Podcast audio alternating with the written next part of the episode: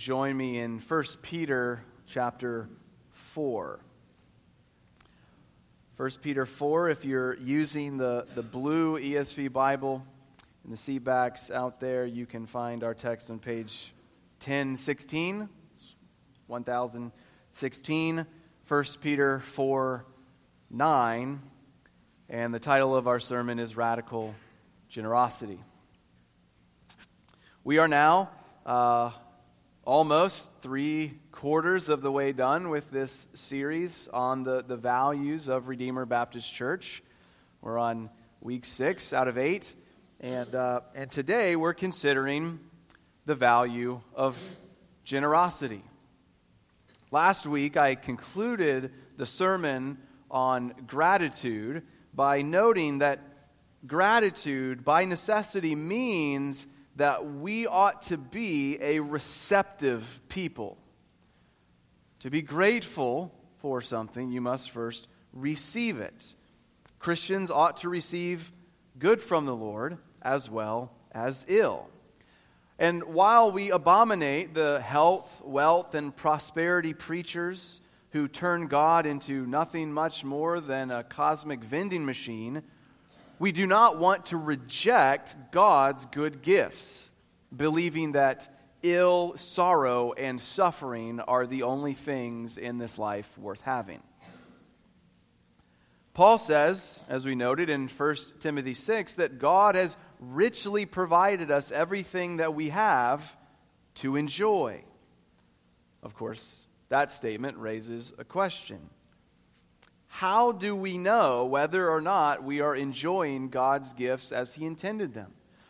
How do I know whether I'm enjoying God's gifts to me a little too much? Well, in 1 Timothy 6, Paul goes on and he says that God provided us those things not only to enjoy them, but that we might do good that we might be rich in good works, that we might be generous and ready to share. And so, are you willing to give away the good things that God has given you for the sake of others? Again, I'm not talking about rejecting them as bad, throwing them away wastefully. I'm talking about using the blessings of God upon your life with strategic purpose for the blessing of others? Are you willing to part with your stuff for the sake of other people and for Christ's kingdom? Those are the kinds of questions that we need to wrestle with together this morning. And before we get into 1 Peter, I want to very briefly set, uh, set the scene of, of what I want to do with this passage this morning. And I want to do that by way of another passage, 2 Corinthians 8. There, Paul is describing the, the Macedonians and their generosity. And he says this he, he describes the generosity of the Macedonians in 2 Corinthians 8. He says, They gave themselves first to the Lord and then unto us. Now, uh, when we think of the word generosity, uh, that of course, has something to do with finances and money. And as Christians, that, that means that we ought to be financially supporting uh, our local church. It's, it's a crucial, non negotiable aspect of the Christian life. And while all of that is true, I, I want to think actually a little bit more broadly with you this morning about generosity. I'm not talking primarily about online giving or dropping a check in the, the boxes by the doors. I want to frame our discussion about generosity this morning not even really primarily in financial terms, but in exceptionally personal terms. The Macedonians, after all, were commended for giving themselves. And so rather than talking about giving money to the church, which, again, if you're a Christian, you definitely ought to be doing sacrificially and joyfully as unto the Lord. But what I want to consider with you today as we consider generosity is to consider a particular form of generosity that we need to embrace. I'm talking about hospitality. in some sense, these terms can be used somewhat synonymously. Generosity, uh, though, in my thinking, is, is something, it's much more of a disposition to donate or to give away, while hospitality is a friendly, even generous, reception of guests, visitors, and strangers. And so these things are intricately related, they are slightly different. And I want to talk about hospitality this morning because I think it's a particularly practical way that regardless of one's income that we can exercise a commitment to being radically generous. Generosity is personal, but generosity in hospitality terms is exceptionally, explicitly personal. I can be generous by simply anonymously donating money to something, and that's well and good. But hospitality is something much more involved. And so that brings us to 1 Peter 4 9. In this section of the letter, uh, Peter is, is working out how Christians ought to live in light of Christ's suffering and death for us.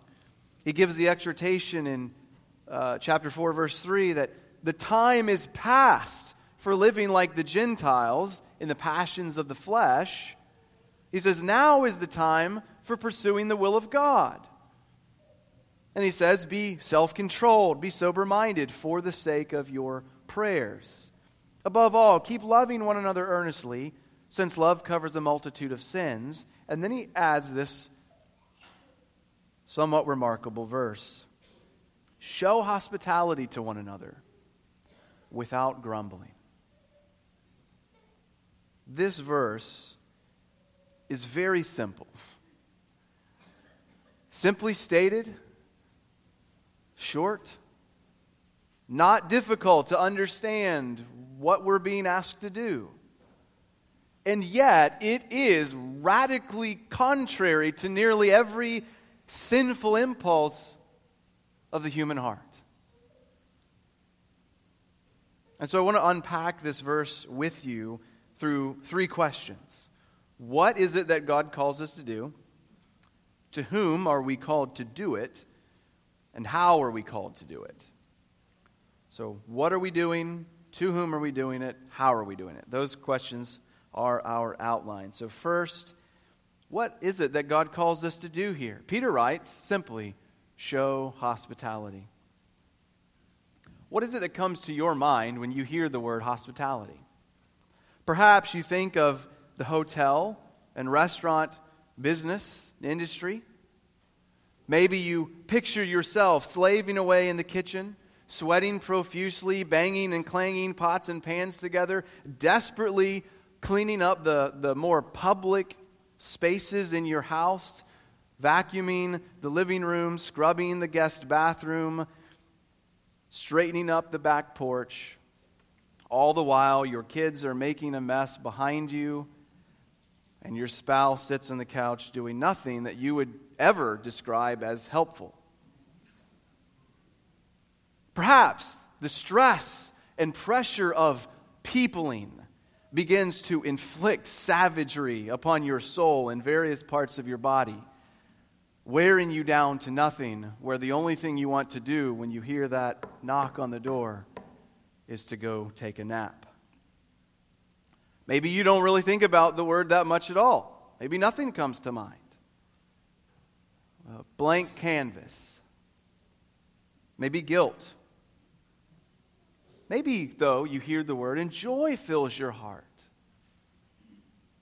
Whatever the case, whatever your association with the word is this morning, I, I hope to present to you today a vision for how we can become an increasingly hospitable congregation. After all, hospitality is exhibited and commanded multiple times in Scripture. Paul says in Romans 12, 13, contribute to the needs of the saints, seek to show hospitality. The author to the Hebrews says in chapter 13, verse 1 Let brotherly love continue. Do not neglect to show hospitality to strangers, for thereby some have entertained angels unawares. Hospitality isn't just an important trait for God's people in general. It is that, but it's also a required characteristic of those who would be an elder. 1 Timothy 3, Titus 1. It's required for widows who would receive care from the church in their old age. Paul says in 1 Timothy 5 that they must have shown hospitality, washed the feet of the saints, and cared for the afflicted. But beyond the precept, the command to be hospitable, the Bible also paints a very vivid picture of radical, generous hospitality for us, patterned after God Himself. In Genesis, God plants a lavish garden in Eden. And he tells Adam and Eve at least eight times in the span of three verses that everything there is for them to use and enjoy, with one exception.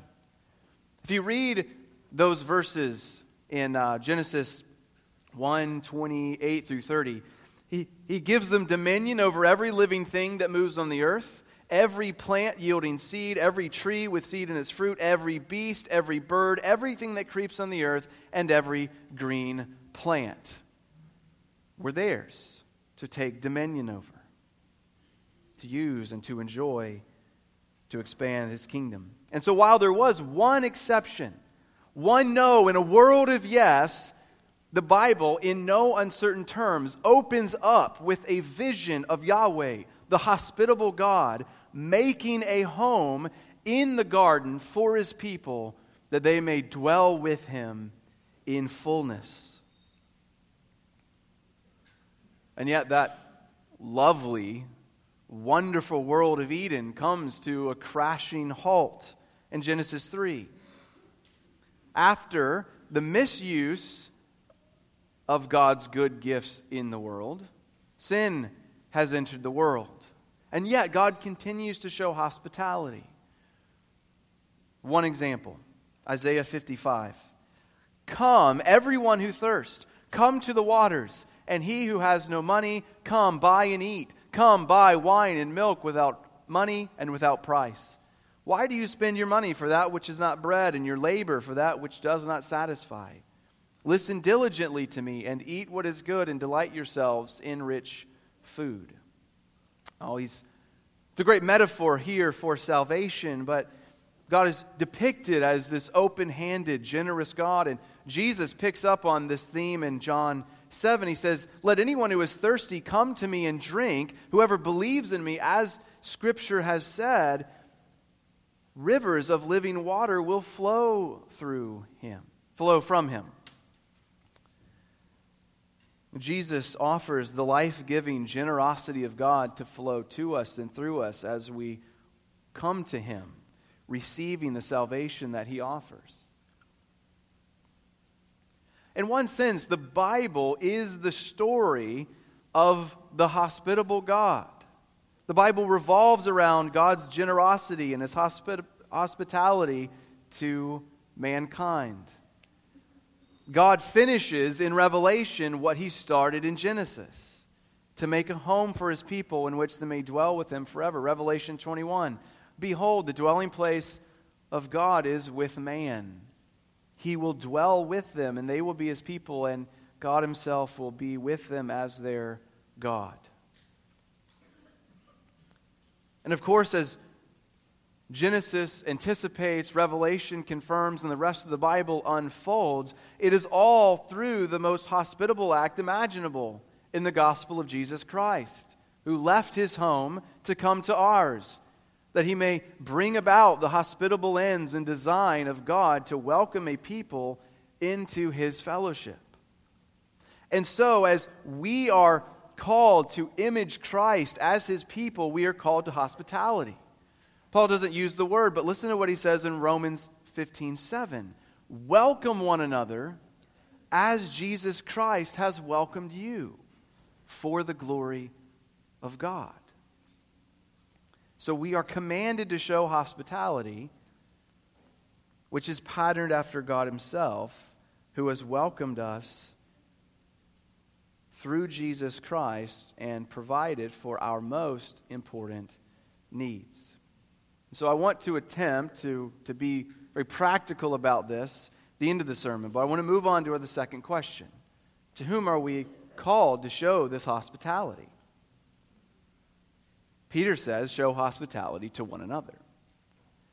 And so Peter is talking about fellow Christians. He's writing to Christians, those who have professed faith in Jesus and uh, have been brought into saving union with him through faith. And so the one another here in verse 9 refers to other Christians. But if we were to broaden our search a bit and think about the scripture as a whole, we find that hospitality does not just involve other Christians, our best friends. It involves the strangers. We saw that when I quoted Hebrews 13 1 and 2. It involves those who are in an, an, utterly different social strata. Jesus says in Luke 14 13 through 23 that when you have a feast, he says, don't invite those who can turn around and invite you to their party. He says, invite the poor, the crippled, those who could never make such returns upon your generosity. And if you really want to stretch the idea to include a fullness of, of meaning here, what about our enemies? Paul says in Romans 12 14 that we should bless those who persecute us. So, our call to extend kindness and blessing to others doesn't terminate with the people that we know for all our lives. Not just those who are easy to love, but to anyone who is in need, whether friend, foreigner, or foe. Of course, depending on the category a person might be in, the exact nature of what hospitality looks like with them may be different. I'm not saying you ought to have your arch enemy who hates you more than anyone else in the world in your home, but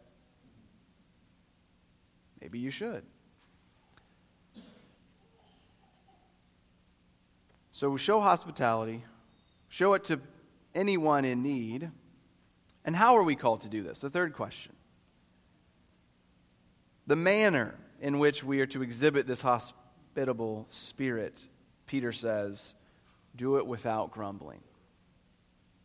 Paul says something similar in 2 Corinthians 9. He says, God loves a cheerful giver. So that means that hospitality and generosity to others um, doesn't look like giving your time, your energy, your home, your possessions, your creative talents, practical skills, and your words to a needy person all the while you are miserable and dying on the inside because you are operating primarily out of guilt, shame, or some form of coercion. Right? Hospitality is others focused. And so if you're constantly thinking, I've got to be a better host with better food, more comfortable seating, and a cleaner house, and I resent all these people that are constantly in my house because it's wearing me down and I'm running out of anything to give, then there's a problem. We need to avoid viewing hospitality as a means to puff ourselves up and make ourselves look good. Your giving of yourself and your possessions to others is for the purpose of blessing them and welcoming, welcoming them as Jesus has welcomed you so that they might come to know better or for the first time the radically generous, hospitable God who is calling them to seek Him while He may be found. not to earn the reputation as the best host. The hostess with the mostest is not our ultimate drive. So, whether you broaden it out to just generosity in general, right? We're not, we're not talking here about giving more and more money to the church or some other Christian ministry through gritted teeth. We're not talking about signing up for the meal train to take a meal to someone in need with bitterness in your heart. We're not talking about inviting people over to your home, praying that no one will take you up on the offer. So, what are we talking about then? Well, some application and some extended application for this ever important principle. First thing to note it's, it's called radical generosity. And by this, I don't mean something uh, that necessarily is going to get uh, an article written about you uh, or a book. Uh, it doesn't mean that this is going to, to change the world. But like I said earlier, it's radical in that it, it operates against the impulse of the sinful flesh. Our flesh wars against this call to be generous. And so it's worth considering a few things that hinder us in our pursuit of generosity. And so I want to look at the obstacles to it first.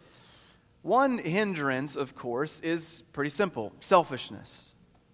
We work hard for our keep, and no one else really has a right to our stuff. You know, we often view our homes as our, our own little private oasis, our little retreat center from the chaos of the world.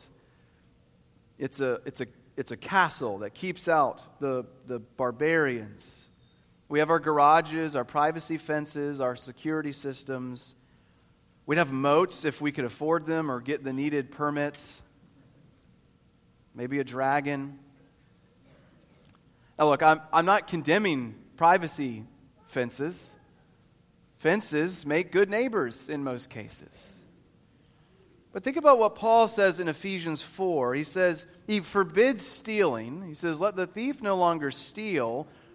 But then he turns around and what does he say? He commands the thief, stop stealing, learn to work hard, not so that you can simply provide for your own needs, but so that you may have something to share with anyone in need. And so, while it is certainly not a sin in and of itself to have a security system in your house or a garage, let's ask ourselves with the things that we do have that do keep other people out, do any of these things reveal or promote selfishness in my own heart? I think it's, there's a good chance that we may find some selfishness somewhere deep down in there if we really look. But that's not the only hindrance we face. Another one is expectation. Maybe your life isn't marked by generosity, but it's not because you're stingy or because you don't want to share. But maybe it's that you fear what others will think of you your, your hosting skills, your kitchen size, your seating arrangement. Maybe it's unwieldy expectations that you place upon yourself. If that's you, allow me to unburden you for a moment. The rest of us have unswept and unmopped floors sometimes too. We have cobwebs in the corners. Our baseboards are also pretty much never wiped down and we have things that always need fixed. Look, I'm not saying that we want our homes to be as cramped, messy, and dirty as possible when people come over. Unless, of course, you're planning a cleaning party. Then I guess that's the goal. But, but while the goal isn't to be as dirty as possible, I think some of us need to shake loose the idea that our homes must be ginormous, and spotless to ever have another person enter inside them. Think about the earliest Christians in the book of Acts. We saw there that each gave according to his ability. Paul makes clear in 2 Corinthians 8 9 that the generosity, generosity is defined not in terms of skill or abundance of material possessions. He writes to the Macedonians in 8 in 2 Corinthians 8, verse 2, he says, In a severe test of affliction, their, um, That is not the right word. And I'm not going to uh, figure it out. Let me read it real quick. For in a severe test of affliction, their abundance of joy and their extreme poverty have overflowed in a wealth of generosity on their part. For they gave according to their means, as I can testify, and beyond their means of their own accord, begging us earnestly for the favor of taking part in the relief of the saints. And this, not as we expected, but they gave themselves first to the Lord, and then by the will of God to us. And so generosity isn't about how, how big your house is or how good your food is, how comfortable your couch is, or how clean the bathroom is. Generosity is about being free with what you have and purposeful with what you have for the physical and the relational and spiritual good of other people. So maybe it's selfishness, maybe it's unrealistic expectations a third one, a third hindrance, laziness. Maybe it's laziness. How much time do you, do you spend per week, say, in front of a screen, entertaining yourself? I know that, like me, you would probably all answer something like, more than I should. Our own home, our home isn't just a, a, barrier, a castle to keep out a hellish world, but it's, we view them as places of relaxation, for kicking back, vegging out, and unwinding. And so the last thing I want to do after a busy day or a busy week is to have other people over to dirty up a house that I'm going to have to clean up in order to have them over. Right? It's messy now. It'll be messy when they leave, so let's just cut out the middleman kick back and put on a movie or show and fall asleep.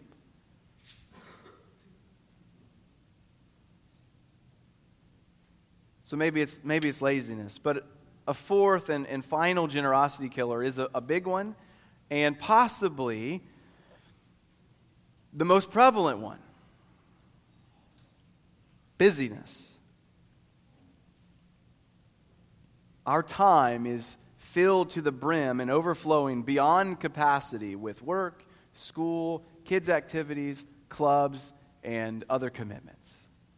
You know, I would include hobbies in that list, but for many of us, it would be a dream to have even one single definable hobby.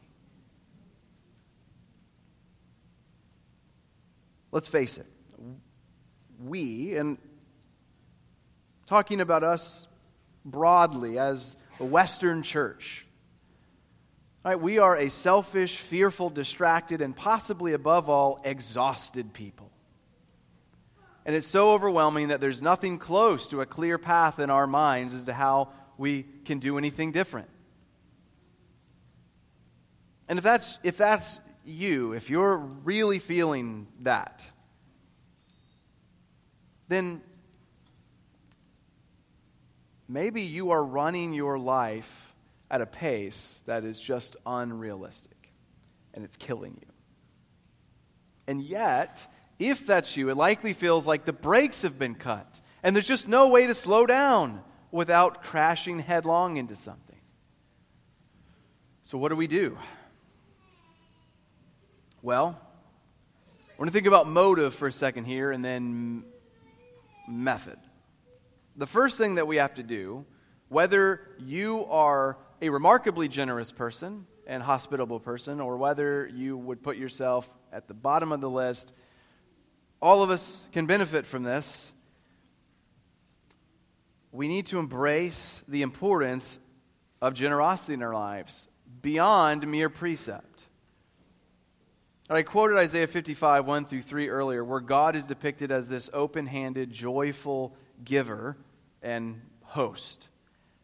But he continues the invitation to come and eat and drink, and he connects it explicitly to redemption in verses 6 and 7. He says, Seek the Lord while he may be found, call upon him while he is near. Let the wicked forsake his way, and the righteous man his thoughts. Let, the, let him return to the Lord, that he may have compassion on us, and to our God, for he will abundantly pardon. When you remember, God is the most cheerful giver. He is hospitable, and his generosity aims to restore broken sinners to relationship with him. And so, we want our generosity to reflect his. And what's more, it's possible that it will. Remember what Jesus said in John 7 Come unto me if you are thirsty, and rivers of living water will well up inside of you. God's Spirit, who empowered Jesus to welcome the outsider and the needy one, dwells in you, believer. And He empowers you for similar commitments to radical generosity and hospitality that isn't content to just give your stuff, but to be like the Macedonians, to give your very self for the good of another. Or perhaps you don't know Jesus at all. Would you come to him and find rest from this hospitable God? And so be made like him. Well, what are some methods? What are some things that we can do? Well, the first thing, we need to pray. Let us pray for opportunities and pray for people. Walk around your neighborhood. Pray for your neighbors. Ask God to open doors for you to share your life with them. Not just so you can immediately tell them the gospel story, though that's not bad, but pray that you could actually share your life with them. Pray for the people sitting near you right now in this room. Or if you want to be really crazy, after the service, walk to the other side of the sanctuary and pray for the people over there. Pray for the irritating coworker. Ask God to embolden you, to enable you to extend kindness and generosity to him. Maybe that means having him over in your home. Maybe it means bringing him cookies on his birthday. So we want to pray, but we also want to speak. When you see your neighbor walking his dog or taking the trash can to the road, if you don't know his name, introduce yourself. Or if you do already know her name, ask her how she's doing. Or on that walk to the other side of the room, ask someone his or her name. And then go back and repeat that name. Hospitality, in a lot of ways, is about friendship. And, and on the note of, of learning people's names, I want to set an expectation of grace here for a moment. Some people are really great at remembering names, some people aren't. But whether you're good at it or not, we can strive to show love to another person by finding ways to remember names. You know, as you've probably noticed, uh, we, we've been growing as a church a bit for the past few years, especially. And so I'm, I'm pronouncing a moratorium on sheepishness about forgetting people's names. Yes, that person has been here way too long for you not to remember his name. Yes. But starting today, you are free to ask someone his name, judgment free.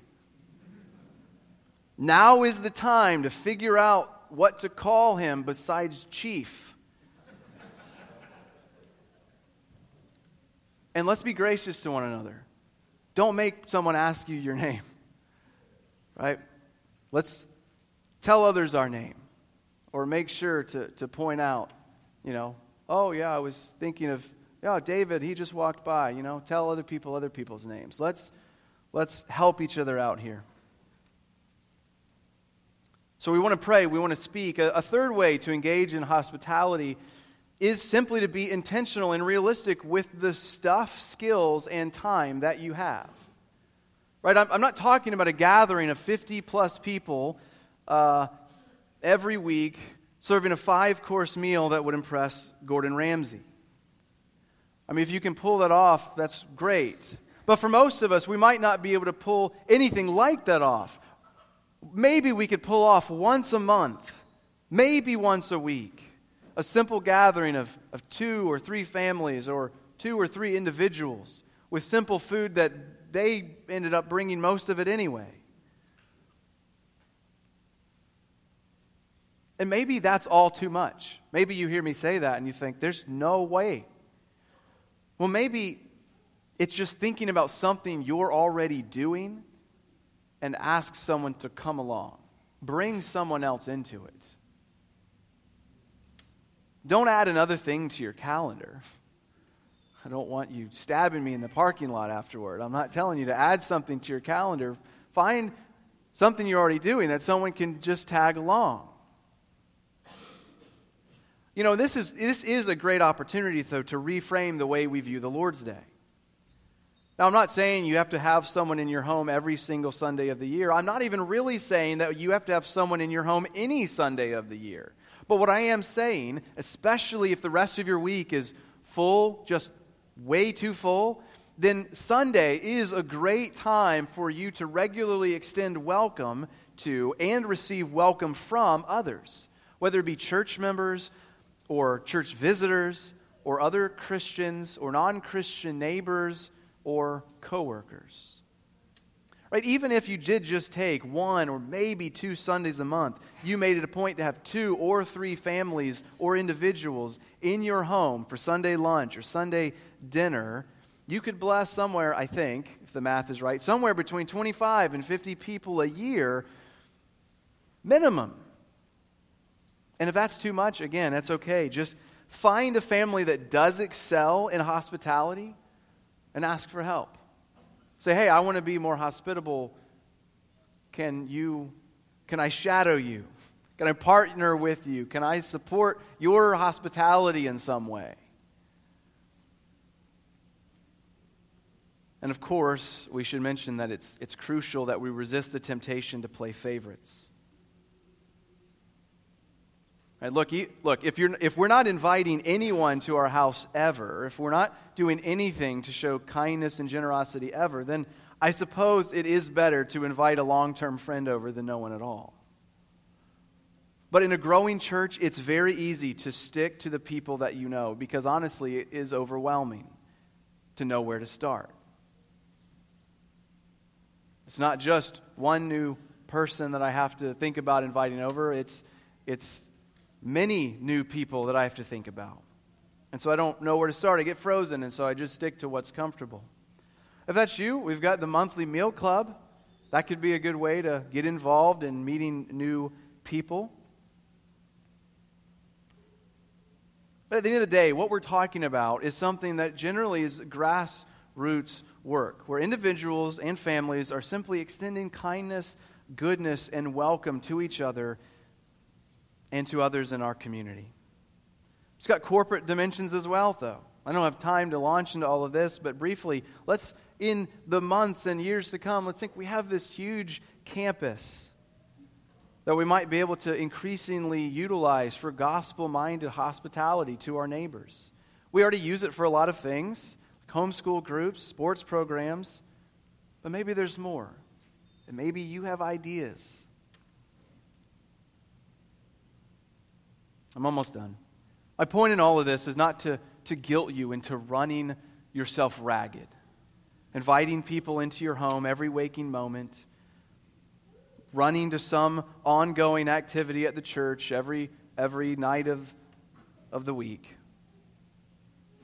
Look, there are legitimate reasons and seasons of life that make these types of things hard. But we do tend to make illegitimate excuses as well. You know your situation better than others. And if you really are maxed out, then maybe you just need to work on getting through this insanely busy season of life. But it is worth remembering that there's almost certainly going to be another busy season of life right around the corner. So, for most of us, it's going to be to commit to doing something. It might be smaller than we like, but that's okay. And we can pray in that time that God will give us greater capacity, that He will help us to give more of ourselves for His kingdom. So, Redeemer Baptist Church, will you join me in a fresh commitment to be radically generous with our money, our time, our possessions, our energy, our lives, our very selves, showing hospitality to one another without grumbling, welcoming one another as Jesus has welcomed us for the glory of God. I pray that you will.